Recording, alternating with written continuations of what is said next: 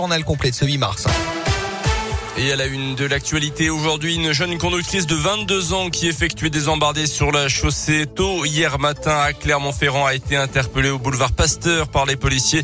Le contrôle d'alcoolémie auquel elle a été soumise a révélé un taux d'alcoolémie de 1,6 g d'alcool par litre de sang. La jeune femme roulait en plus de ça sans permis.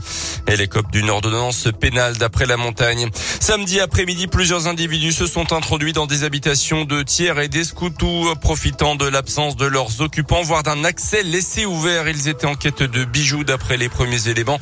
Un autre cambriolage a également échoué à Thiers. Ces faits se sont produits aux abords des avenues de la Libération, Léo Lagrange, du Val de Thiers ou encore euh, du lycée Jean Zay.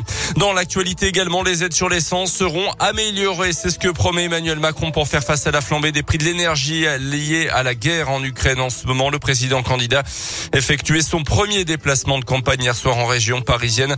Un peu plus tôt, le ministre de l'économie avait annoncé une enveloppe de 22 milliards d'euros pour soutenir le pouvoir d'achat des Français. Emmanuel Macron, euh, qui d'ailleurs ne participera à aucun débat avant le premier tour de la présidentielle de le 10 avril, il a expliqué qu'aucun président en fonction ne l'avait fait avant lui. Le premier tour qui se rapproche donc très rapidement, même si la campagne est éclipsée par la situation internationale. On vote dans un gros mois maintenant, donc le 10 avril. La candidate Les Républicains Valérie Pécresse accuse du retard sur ses concurrents. Selon un dernier sondage, elle n'est créditée que de 12% des intentions de vote. Sur le terrain, en tout cas, les opérations des militants républicains se multiplient pour tenter de convaincre encore plus.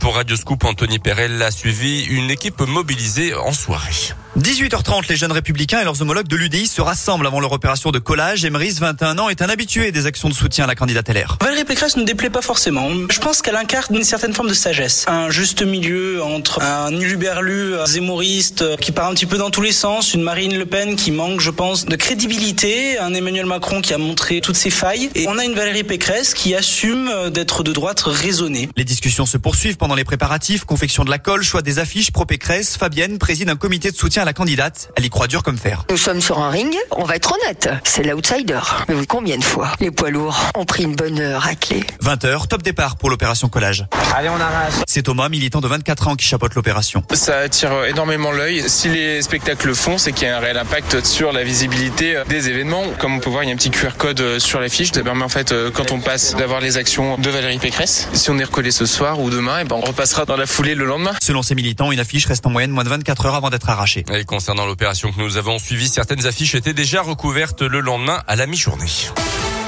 Toujours plus haut, toujours plus fort, le Suédois Armand Duplantis a battu hier son propre record du monde du saut à la perche. La tête de 22 ans a franchi une barre à 6 mètres 19 lors du meeting en salle de Belgrade en Serbie. Deux ans après avoir effacé des tablettes, l'Auvergnat Renault Lavillenie et ses 6 mètres 16. La Ligue des champions de foot avec les huitièmes de finale retour.